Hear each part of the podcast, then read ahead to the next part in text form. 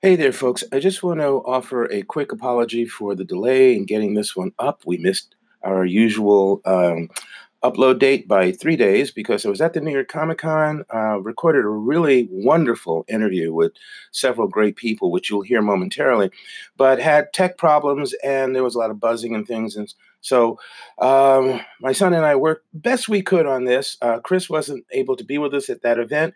Um, so bottom line, we've done absolutely the best we can with the sound on this. I'm going to ask you to forgive the buzz every now and then when um, either myself or one of the other uh, interviewees uh, speaks. And please just enjoy the information and the honesty and the creative thought that is coming forth in this interview with these remarkable people. So, again, sorry for the delay and sorry for the slight technical problem, but I think you'll really enjoy this information. And I think you'll get a lot out of it, the episode itself. So, here we go New York Comic Con on October 6th in New York City on Tell the Damn Story.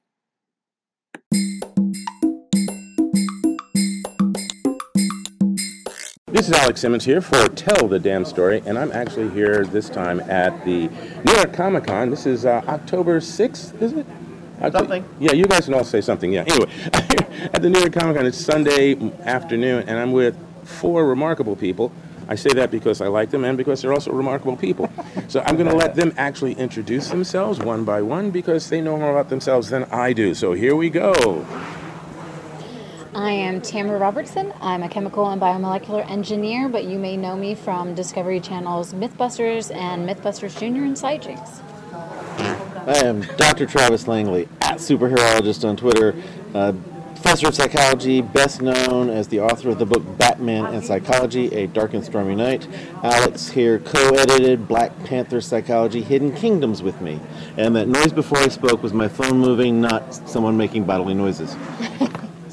Hi everyone, I am Dr. Janina Scarlet. I'm a clinical psychologist, author, and a full-time geek. You can find me on Twitter at Shadow Quell.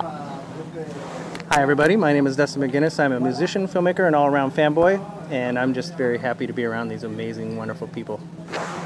Wow. Okay, so that was this show. Uh, uh, we're all together here today because a we, we know and like each other, which I think is really remarkable. And the last time I saw you guys was in San Diego during the summer, right? Yes. And actually, I just met uh, three of you in San Diego just a couple of months ago, and they came to New York, and they're all staying at my house. Uh, no, not really. They're all here for the for the con. Um, tell the damn story, and I, I told you a little bit off mic, but tell the damn story is a lot about the, the creative process, how we experience it, not just the, the mechanics of it and how you do what you do or someone does what they do, but also the, you know, what's it like to live it? What's it like to try and achieve a place in the creative world? What's it like to share that knowledge with older or younger people? And so, with this wide variety of, of human experiences here at the table, I'm so thrilled. Um, I'd like to take a moment to say a little bit about really what you've done and, and take it from any perspective you like, from teaching it, from trying to become what you are. and Just share a little bit of what you've done and what it's like for you initially. You know, so whoever wants to start first. Okay, Travis. Oh. Oh, Travis just elected me to start. Let's give it to the one who's on TV first. I want to hear her before me. Um, so it's intriguing because uh, being an engineer, my creative outlet has always been acting. Um, and so, as a union actor, I'm normally given a script, and life is easy. I create a character and I go, and there's not a lot of vulnerability, even though I go to vulnerable places. It's not me. I can, at the end of the day, take it off. Um, but with Mythbusters, it's very different. You know, it's actually me, it's my name. Um, there is no character to hide behind if the fan base doesn't like it. Um, and so creatively, I had to figure out like what that meant for me and where I could go um, that still gave me the parts of me that were just for me and for my family, and the parts that I could openly share with the audience, um, and still kind of still remain the person that I am. Um, there also is a big difference between building in your garage and having to build for like four cameras on you at any given time. Uh, mostly because if you mess up, everyone gets to see. So those bad welds you cannot hide. Um, but it also becomes this collaborative process where instead of just kind of getting the build done, you have to talk through it, um, and that's actually helped me a lot because I can go out and I can now work with kids and teach them how to be makers, and I can communicate what I'm doing with the tool a lot better um, as well as just being able to really learn the iterative process because you never get to do a weld once because every camera wants their close up. So you get better at the skill. Let me let me just ask you. Um, no, no, no, no. It's okay. I'll, I'll project or I'll plug my question, or you can repeat my question. Okay. Because we're doing this big room, folks. So bear with me. Um, when did you decide in your life, growing up as a small human being into a taller human being, that you wanted? Not that tall. I know. I was gonna say I don't think I actually You're got gonna the, be like the that. I said taller. You know, I was very specific. I am tall. You were just taller. That's, That's right. I said You're tall taller. inside where it counts. Yeah. How did you, or when did you decide that this is where, the direction I want to go? I mean, because basically you said actress and blah blah blah, but you're also a certified engineer. Mm-hmm. So how did that happen? I can understand wanting to be an actress, but as an engineer, where did that come from? Um, it's intriguing. I actually started out a history major uh, with a minor in religions and creative writing, and by the end of my freshman year, I had like ten other minors because I had never really um, experienced being challenged or engaged in a classroom. And I had an amazing brief calculus teacher, Miss Andrea Wilmoth, who's out of North Carolina, who took me aside and was like your math and science scores are amazing. Have you ever thought about engineering? And my literal response to her was, girls don't do that. Um, because the only engineer that I knew was Scotty from Star Trek, and I loved him, but he was male. And I thought that that's what it was supposed to be if you were an engineer. And so And I have a Scottish accent. and have a Scottish and drink a lot of scotch, which Yeah. two of those things I do. Um, but so we went up to NC State. I got to sit in an engineering class, and for the first time ever, I felt engaged and wanting to learn more um, of what a teacher was saying. So I kind of just never looked back. Um, and then it was interesting because the acting actually came while I was in engineering school. Um, I started that just as a side thing because engineering classes for someone that was a creative writing minor are very rigid and there's not a lot of creativity, so it became kind of my outlet. Um, and then I started to try to get into science roles, and I kept being told I was, I didn't look like a scientist, I didn't look like an engineer. Uh, a degree didn't help change their mind in the casting room. It actually made them put me out faster. Um, and so I later learned that science television is actually reality TV, not the Kardashians, but um, you know, actual real science on TV. And so it's been uh, kind of a, an interesting journey because instead of an actor, I'm now a reality TV star. So that's weird for me. Okay, thank you, thank you. Well done. We're going to come back to you, you know, because you had a lot to say. Travis, Yes. same question. Oh, first off, tell people what you do. I was gonna say I can't just leap into it because what I do is so dadgum weird. Yeah. Uh, I Much like yourself. it's very Yeah. appropriate. Yeah. I the main thing I do I write books on the psychology of fictional characters. I use the psychology of real human nature to analyze these characters and stories, such as Black Panther and Batman, who we mentioned earlier, and others. And I use those characters and stories to teach them things about real human nature. So, for example, trauma comes up in these books over and over. One hero after another, and the villains. And one of the tricks creatively is figuring out how do we say something different about it.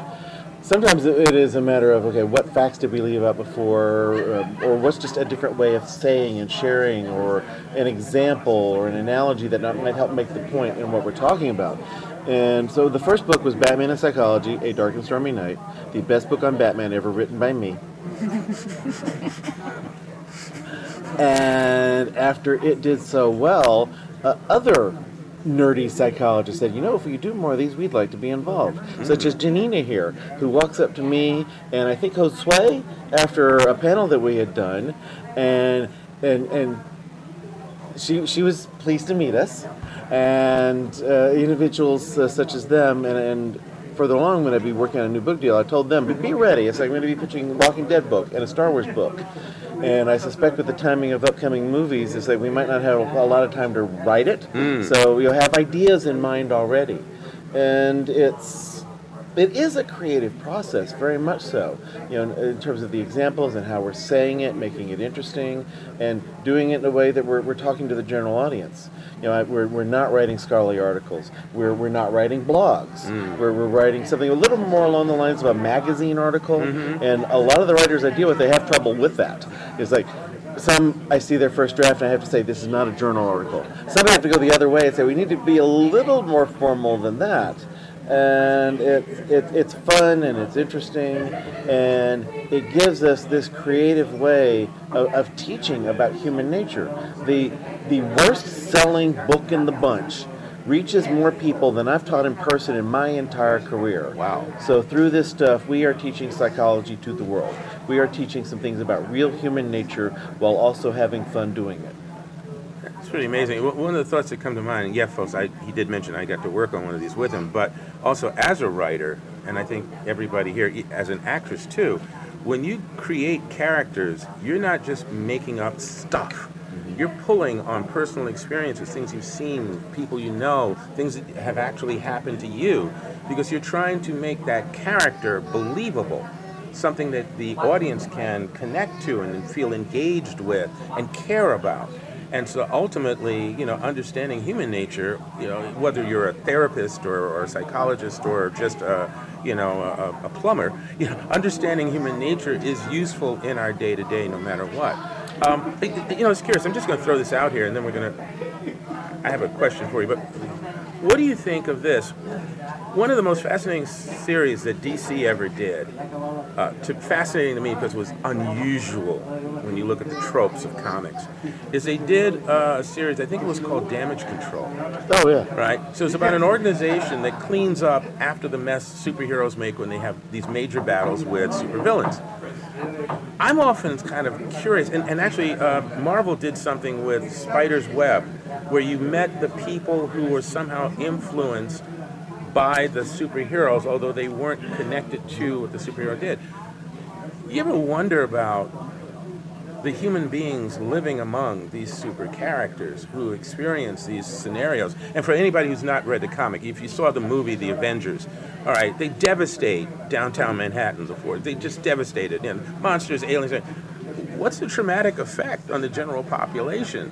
Yes, those are the stories. They just keep moving back to baseline people from our world and generally not addressing the fact that they're living in a world where this stuff happens all the time, where they've been changed by these things. And you think, well, that's a little unrealistic. We want to be realistic. People live in places all over the world where their lives do get into states of upheaval. Mm-hmm. And okay, we might not normally have alien invasions in our New York. There are people in the world who do have to worry about actual invasion. Mm-hmm. And when we look at these fictional characters, and there are stories that have played around with it.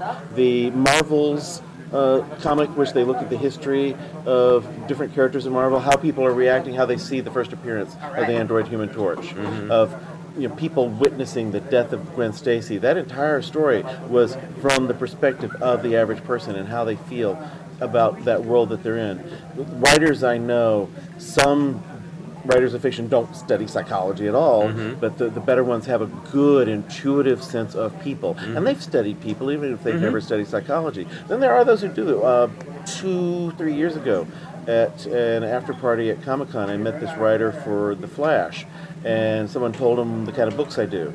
And he said, Oh, yeah, I have all your books. And at first I thought he was joking, but then we kept talking, and I realized, Oh, he's serious. He does have all these books. And his wife is, Oh, yes, all the psychology and philosophy books on fictional characters, he eats those up. Yeah. So, you know, there's there's an interest. And again, it is, it's to me, it's required that you have a baseline understanding and you be curious about it. But it's it's I, I, enjoyed working on your book, and you've got another one coming up. Actually, you got one that's out now called Joker. The Joker Psychology: Evil Clowns and the Women Who Love Them. Our first one, where the whole thing is about looking at evil. There you go. And there. with Harley Quinn also being there, we do get to look at some aspects of the real impact of people who are affected by having psychopaths and sadists in their lives, mm. which is not a fun topic when you use real life examples. We can talk about the same information with just a step aside, mm-hmm. or through this filter of fiction, and we can talk about these same things, and people stay with us. Even like we got a chapter on abusive relationships in there, uh, bringing information from real people and that's not a fun topic. No. But it gives us a way to talk about these things. Like when I teach forensic psychology, I'll talk about the psychology of crime, and some of it's brutal, and some of it, the topic is so unpleasant that the people hearing me kind of miss my point.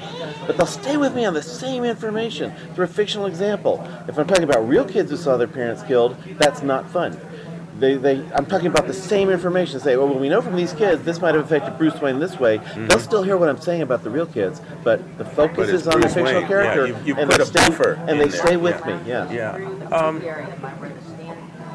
Jenna, right? Janina. Janina. Okay, so I did that wrong. I'm So sorry. you edited out that part. Yeah, no, I'll leave it in there because I'm human. Sometimes. Share. It's your turn. Hi. Um, so I specialize in incorporating popular culture into the clinical world, where I utilize characters from popular culture to help survivors of PTSD, post traumatic stress disorder.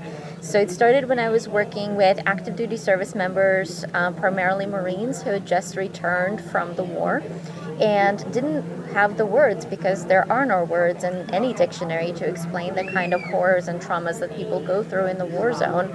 But they would use examples from popular culture, from The Walking Dead, or from Batman to talk about their experiences.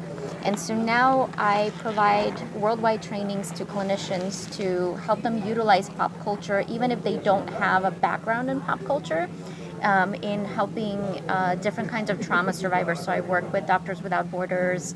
Um, I work with individuals who work with um, survivors of different kind of combat zones. Um, to help them utilize pop culture as a strength-based mechanism to help create post-traumatic growth, uh, which is a way of finding meaning through someone's traumatic experience. And I'm now shifting to also writing fiction, which uses um, real world psychology to help readers understand their own psychological um, experiences through the lens of fiction. She is so so demure and petite and everything, and then this this river, this tidal wave of, of, of things that just came out of you. Post traumatic growth Would you elaborate on that term? I mean, I think I know what that means, but I really want to hear it from you. Of course, yes, absolutely. So, most people have heard of post traumatic stress disorder, which is uh, a series of different symptoms that people might experience after a traumatic incident. But the truth is, only about 10 to 20% of people experience post traumatic stress disorder after experiencing trauma. Most people naturally recover over time, and many people actually find some kind of meaningful um, experiences in their trauma. So, for example, after uh, after losing somebody, like a family member or a friend, that individual might actually um, have a better understanding of the kind of life they want to lead. They might become closer to their friends and family members. They might want to reduce their to do list and focus on things that are meaningful to them. This is post traumatic growth. It's finding meaning in the traumatic experience and changing one's life direction to be more in line with their core values. or discovering new values. Iron Man is an excellent example of someone who's gone through a severe trauma. And, Several. And uh, but the, but one in particular leads to his growth, to him becoming someone else, to him becoming this hero, setting aside some of the things, reevaluating his life. And it, it, many heroic stories show examples of post-traumatic growth. Some people who go through that, they've had full PTSD. Some have certain symptoms, especially the re-experiencing it, not letting it go, Mm-hmm. hanging on to it even more than other people. Batman sure isn't going to get over it. He, he relives uh, his parents' death. He lives from it. Yeah, yes, yeah. he reli- he relives it in his memory more frequently than ma- majority of people who've gone through such things do. And real life examples: Candace Lightner, whose daughter got killed by a drunk driver. She made she was so appalled by the light sentence the driver got that she made her version of the Batman vow and founded what was originally called Mothers Against Drunk Drivers. John Walsh, whose son Adam was brutally murdered, became an advocate for missing children, the host of America's Most Wanted, involved in information leading to the arrest of more than 300 people over the years. Mm-hmm. Uh, Elie Wiesel, for 10 years, wouldn't talk about what happened to him and his family in the Holocaust and goes on to win the Nobel Prize for the efforts he's making in educating the world. These are, are very real human beings who've gone through horrible things, ranging in the degree of what you talk about. Of course, trauma is also subjective. You know, what's more traumatic to one person might not be to somebody else it's their personal experience and what it does for them and for some it gives them this message internally and, and guides them leads them to becoming more and growing as human beings Let, let me let me try. I'm not going to leave you out of this. I'm going to pull you in this moment. Yeah. Should. yeah, yeah. As a matter, let me do that first because I, what's your first name again? Dustin. Dustin. Dustin is is sitting here patiently listening to this pontification here, and I know you you're bursting with your own POV on this. So uh, why don't you why don't you go for it? Well, the Hang on a reality is, second. There's somebody trying to call me, and I want to make sure that that's not going to interrupt. Hold on. Just, just stay stay there, Dustin. Don't go anywhere. And I can always edit this out if it's still. Yeah, it, it didn't ruin it. Okay.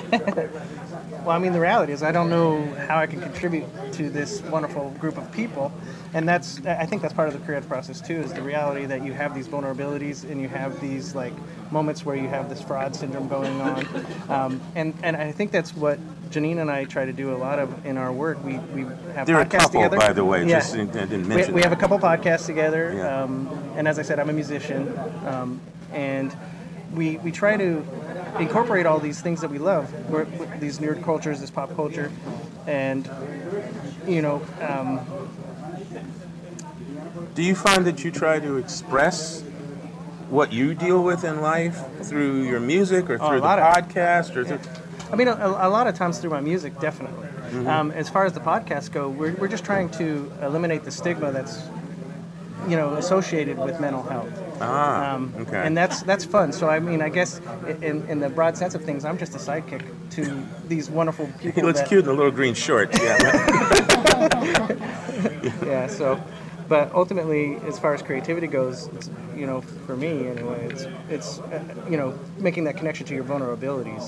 which which I think is is one of the things that makes certain characters exciting to me is them not being omnipotent and and indestructible and so powerful that they can devastate you know universes. It's it's the and, and that, that goes to heroes. Um, I think I'm the yeah I'm definitely the oldest person here at the table. Uh, he said proudly.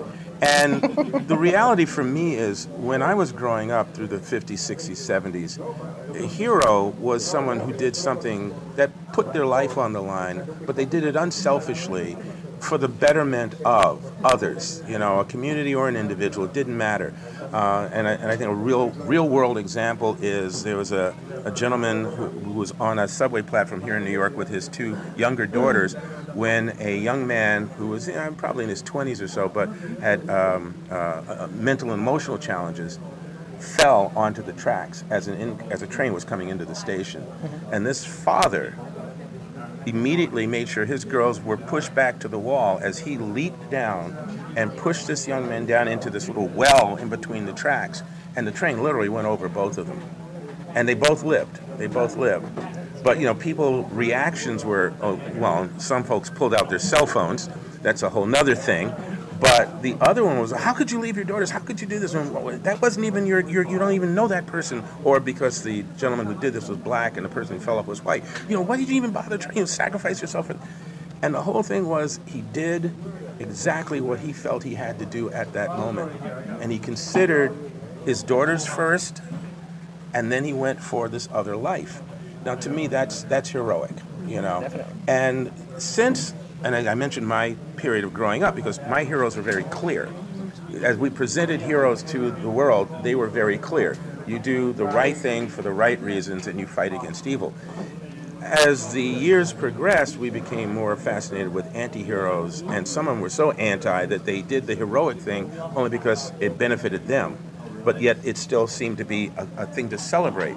And I'm just wondering, what are your feelings about? I mean, you, uh, Travis, for instance, have done a number of psychology books about these various heroes, and the Joker being, you know, a villain, but nevertheless. Do you feel that you found any common denominators, or were there any things that resonated as you worked on these different books and across the two different major comic book company universes? Were there any similarities, or did you find the differences so spectacular that that was maybe striking? No, I find repeatedly as we go through these, that these these underlying core, these underlying core, yes, these underlying cores. Yeah, right. Um, yeah, words. That's cores, C O R E S, not the stuff in the metal cans. Yes, okay. Uh, you know, certain things that keep happening is we keep talking about heroism over and over with one example after another. What runs through the ones we're really talking about, really thinking of as By the way, heroes. that's him banging on the table. If Uh, you hear the uh, thumping, yes. Uh, sorry, I have to gesticulate. Yes. We find over and over, we keep talking about individuals who are doing the right thing in the worst of circumstances, regardless of risk to themselves, or maybe with regard and doing it anyway. Mm. The things we think of as, as heroes, there is a, a risk. The person cares about that risk. And it, it is at a cost. Mm. It is at a risk. Len Wein his view was that the hero is the one who is doing the right thing at the worst of times, in the worst of circumstances. And something just happened. Oh, it's okay. still going. Okay, the phone's still going. Right. And no matter who we're talking about, we keep we look at these very human beings, very human beings. Yes, I do mean it that way. Mm-hmm. These beings are very human. They are real people. The ones who are indifferent to the risk of themselves, we don't think of that as being heroic. Mm. The ones who are doing it for the glory, we sure don't think of that as being heroic. Mm. It is the ones who don't care if you know who they are. That's one of the things that makes the superhero fiction so fascinating. These individuals, at least originally, they're all wearing masks. They are doing it at great cost to their personal lives. Mm-hmm. They are putting these fronts. They are sacrificing relationships. You know, Clark is pining for Lois. He knows he could get her. Yeah. But Peter Parker, he's, his life is suffering. His, his life is defined by suffering, even before he becomes Spider Man. Yeah. And we want to see that they've suffered in order to perceive it as heroic. Mm. If they didn't suffer, it's less heroic as, as it's perceived. And no matter who we're talking about, on the ones we really call heroes, you, you see this this person who's trying to do the right thing because it's the right thing to do. Mm. Now, Batman, yes, he is driven by his anger. He wants to take it out. He wants to have every thug he slugs be a substitute for the guy who kills his parents. That's true. But what's his first motivation, as usually written, is to keep other people from going through what he went through. If there's a choice between stopping that criminal and saving that person, you know which one he's going to do. Mm-hmm. He's going to save that person. The Punisher, you're not so sure. and so the, the Punisher is genuinely less heroic than Batman. Yeah. The science of superheroes is kind of intriguing. And as an as as a performer and as an engineer, you know, there's, there's almost a little Tony Stark in you because he was a showman. He was like P.T. Barnum in, a, in an Iron Man suit. You know, that's really it. He, he enjoyed or he he he shined in the light. Mm-hmm. Uh, do you find that you have a particular fascination for any of the of the, the superheroes that are out there? Hero, and when I use the word heroes, I mean male or female. I'm, I'm not distinguishing gender here. Do you find that any one of them stands out a little bit more to you, or is more engaging to you, or challenging, or maybe even the typical question, one you'd like to portray one day, you know, or something like that? Well, it's, it's interesting to me because growing up, um, I always gravitated towards the X Men because, as the only redhead in my very small, deep southern town, um, I was very akin to being a mutant. And um, I understood being different and being an outsider. And so my favorite at the time was Storm because I grew up where hurricanes were very prevalent. And I thought, oh, if I had her powers, maybe I could push these away.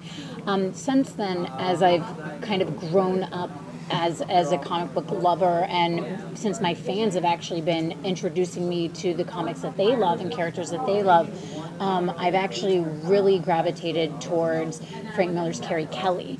Um, mm. She's one that really just resonates in my soul with me. Like I feel like we are we are one, and so cosplaying her was very empowering for me um, because I understood the, you know, being the latchkey kid whose parents don't really care if you come home or if you're missing, and the wanting to make a difference and wanting to be more and wanting to get beyond where you're at to help people and to make it so that no one ever feels the way that you feel.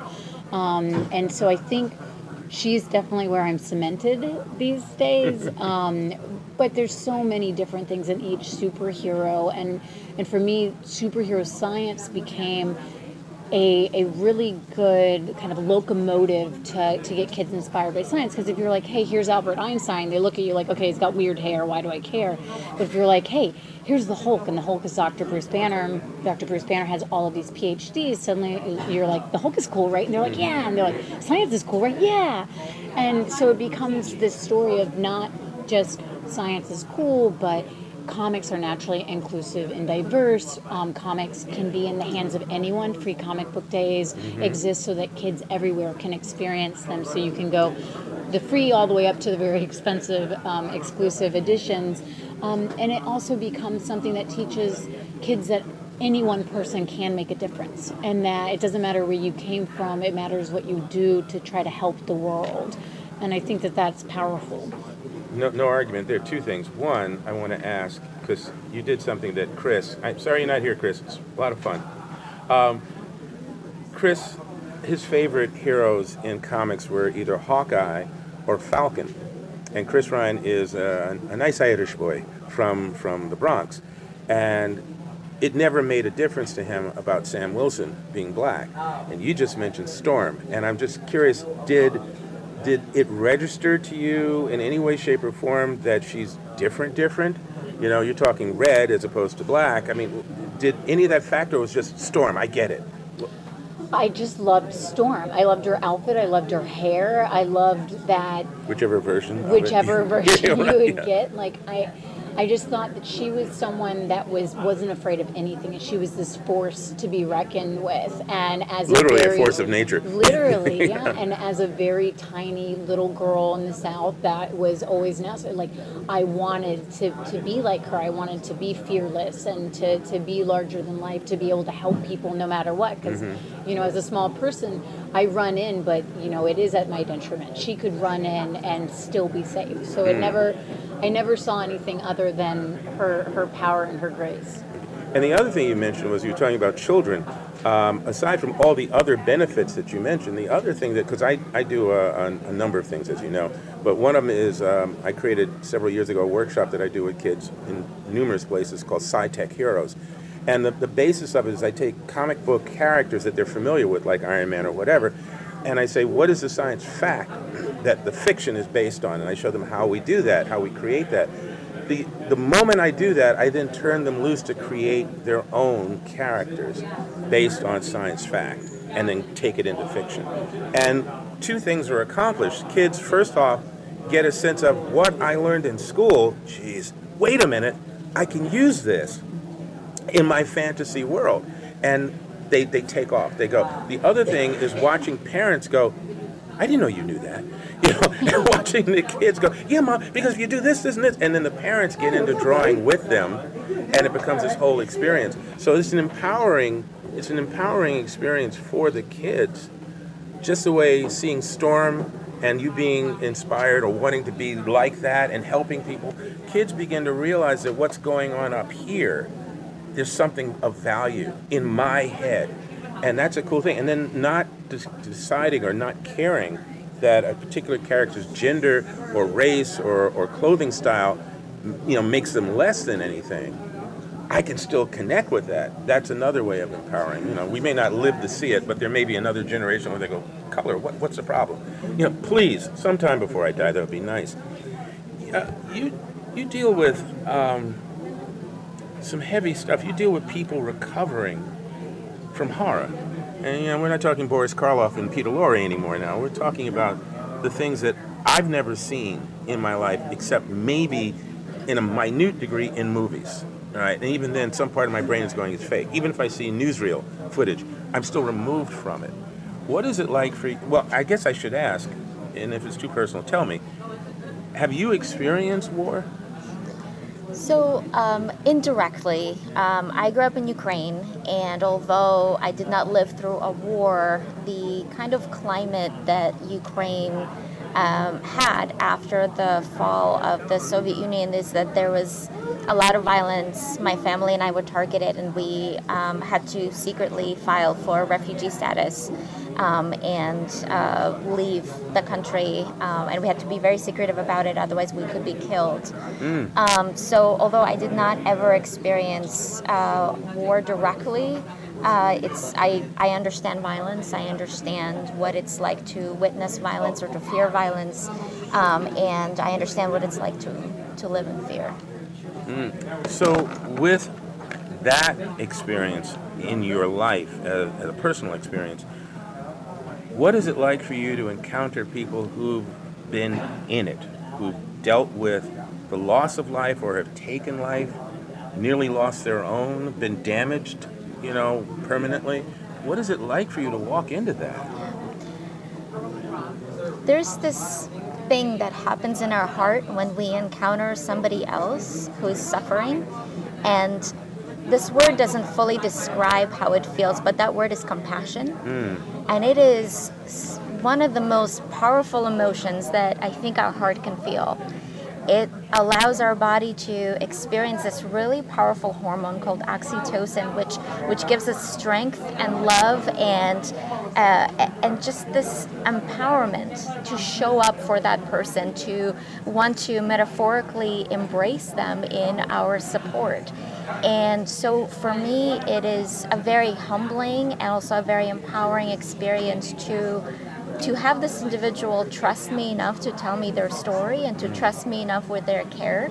And so it's it's an individual it's an experience that I'm very honored to be a part of and it's an experience that then allows me to create a partnership with that individual as we together walk on that path of healing where I become their sidekick as they basically take on their hero's journey.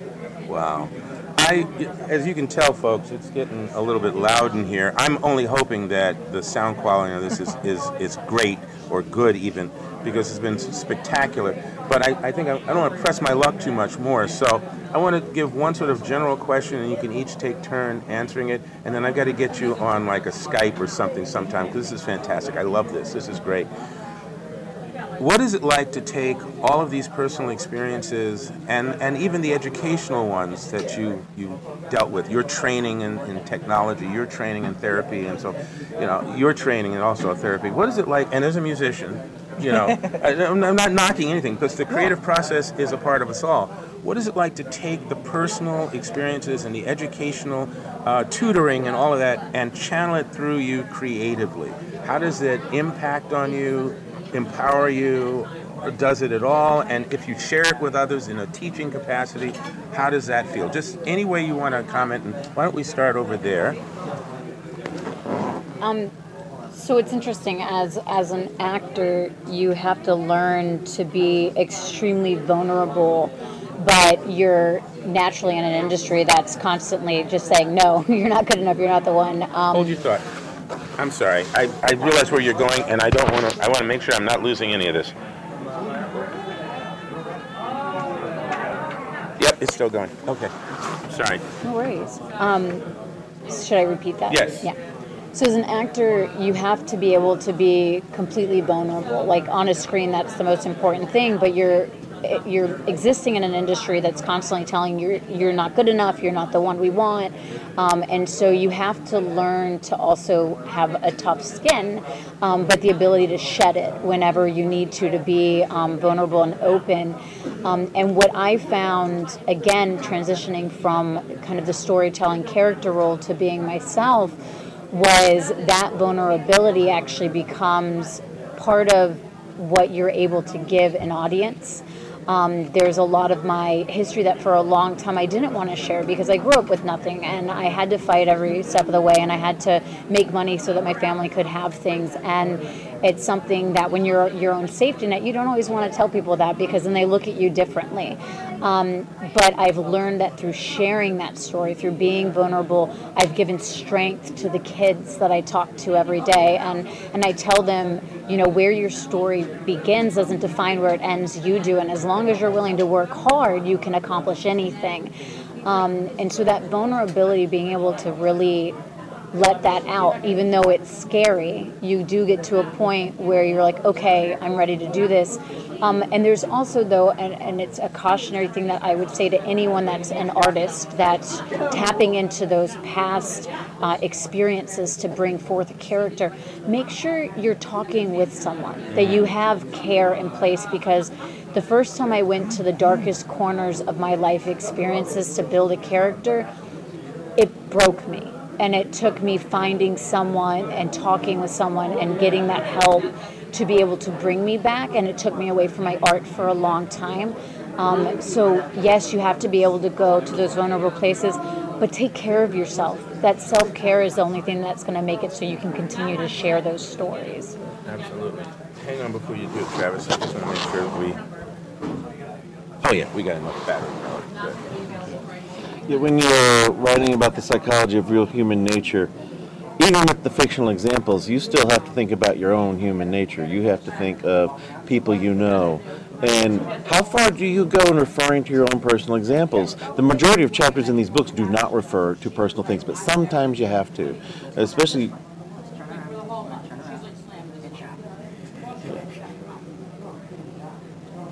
Uh, especially when somebody's interviewing me and they want to hear my own story. Like right now, here you are grilling us. Um, there's a documentary. Well, Legend- remove the, the electrodes. You know, there's this documentary, Legends of the Knight, that Brett Culp made about the power of stories to inspire people. And that one specifically is Batman stories throughout. You have people such as Jill Pantozzi with muscular dystrophy, who Batman inspired her. You know, other individuals in other ways. And me, there I am with my students for this five minute segment about how I was using Batman to teach students some psychology. Exactly, that's what I often say. And, and one of the students, Sean, he's interviewed during there and talking about how the class became a point of self reflection for him and assessing things in his own life. But during that segment, I had a reason to refer to how I had been a lonely kid, you know, wondering who's buying these other comic books at this place when I seem to be the only one reading them. Mm. And, and there are times when you're talking about these things. There was one convention panel uh, it was one of uh, Janina's cult TV panels in which I referred to this personal thing. And you're gambling. You're taking a risk on how people react. Sometimes people react with sympathy or, oh, interesting. And you're also gambling that they won't react well. There was this one very personal thing I said in a panel that I'd never said before, and the audience didn't react. It's like, I'm never saying that one again. Wow. You know? So it is a risk. There's so many people that I'm encountering that have been shamed and stigmatized for feeling a certain way or being a certain way, you know, having certain emotional experiences, maybe caring too much about people they've never met, or so they're told that they're too sensitive or too emotional. And what I've discovered is that the very thing that we often shame ourselves for, the very thing that we often reject ourselves about, is actually the most special part about ourselves. Mm. And that is in a lot of ways our hidden superpower. And so I find that embracing it and owning it and blogging about it and posting about it actually creates an X Men like community of people who have similar superpowers but might not realize it. And to anyone listening out there, I want you to remember this the very thing that you might have been ashamed to share with anybody else is actually the most precious thing about you, and it is the very thing that makes you most lovable. I got to be honest, this all touched me really deeply, and it was kind of the same thing that Tamara was saying: is you know tapping into those past you know experiences that you know allow you to have a creative outlet. You know sometimes hit you a little hard, and I you know I I started thinking back to you know when I started really focusing on my music.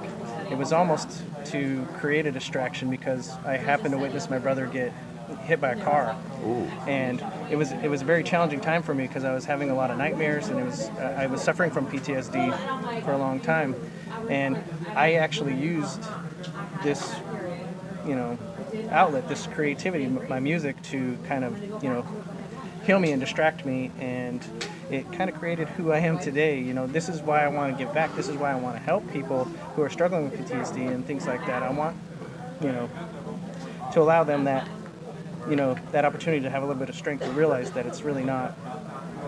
It's not all over. It's not all over. Yeah. No, I hear you. Wow, you guys are great. You guys are absolutely great.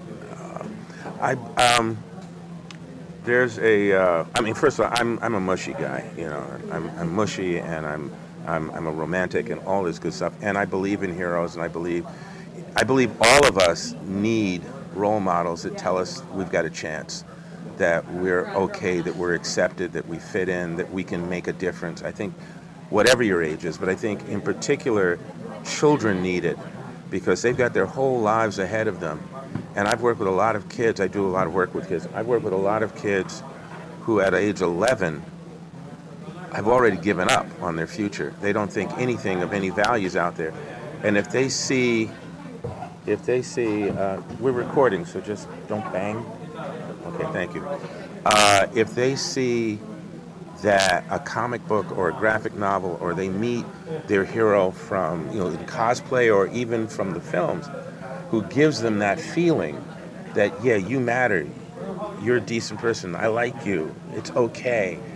Then they they, they try harder. And and i'll give two quick examples again to back this up because everything that you guys have said is so real. Uh, i've been involved in a number of projects with kids and, and, and comic arts and there's a school in New Jersey that I've gone to for eight years, every year, um, literally for eight weeks, and I do a comic strip, a workshop with them, and they create from their own imagination their own comic strip story, right? So it started eight years ago, and about three years into it, the kids who are now in the seventh grade or the eighth grade started coming back to us when we would come and say, "Can we, can we come visit the class and talk to the kids or help the other kids?" And I said, really? Okay, you know, fine. My, my associate and I said, yeah, absolutely fine. And some of these kids would come into the class and they'd sit with the fifth graders and they would tell, we'd hear them sing, untutored by us. I didn't know I could do anything until I did this, and you can do this too. I didn't know I, I, I, I could think up anything until I, my imagination, and just using their own words, peer support, you know, based on comics, creating little drawings and coloring them in, saying little words. That one single act told them maybe go- what's going on in my head has some value. And now they themselves have turned around to go help somebody else out. So everything that you said is absolutely true to the nth degree. And sometimes sharing or exposing those vulnerable moments is the thing that impacts on another person the most and helps them through whatever it is. So, A, thank you for all putting that out there. Let me give one example on that. Oh, sure, sure, sure. Um, I, I, hear from a lot of different people about how the, the things that I do have, been, have, inspired them or been meaningful in a lot of different ways. Some it's like they changed their major, they went into psychology, or they did other things in their lives. There was this message I got one time from this woman who while she was dealing with her dying father, she read the Star Wars book. And there was just this one thing I said in the afterword about how the great lesson of Star Wars may be this that there is never only one hope. She said that was exactly what she needed to hear at that particular moment in her life. Don, Don yeah, yeah, Goosebumps, yes. Don McGregor wrote Black Panther, Panther's Rage in particular, you know, and that was a, a year-long storyline that he developed and wrote, which the movie was based on. I'm going to throw that in there. Several years later, he got a fan letter from a man who had been in prison in South Africa for those years. And he said one of the things that got him through that harrowing experience was whenever he could get his hands on a copy of that storyline and he would read those books you're writing. You're telling stories, you know, the best you can. You're talking from your experience and whatever. You have no idea who your words are reaching. You have no idea where they are in their lives at that moment. And then to find out later, oh my God, you know, it's amazing. So art has its place in our lives. So anybody who's cutting programs to art, you know, think about it. Uh, we got to get together again sometime, guys. Thank you so much. This has just been so great, and I, I, I have to say this. Actually, I love you all. Thank you so much. Okay, folks, this is the end of this episode. I'm going to go wipe my eyes now, um, and I'm being I'm clowning with that remark, but genuine people are the type of people you should spend some time with. So go out there and do that. Go tell the damn story. Thank you. Thank you. Thank you. Really, just beautiful, beautiful stuff. I got more than I, I hoped for.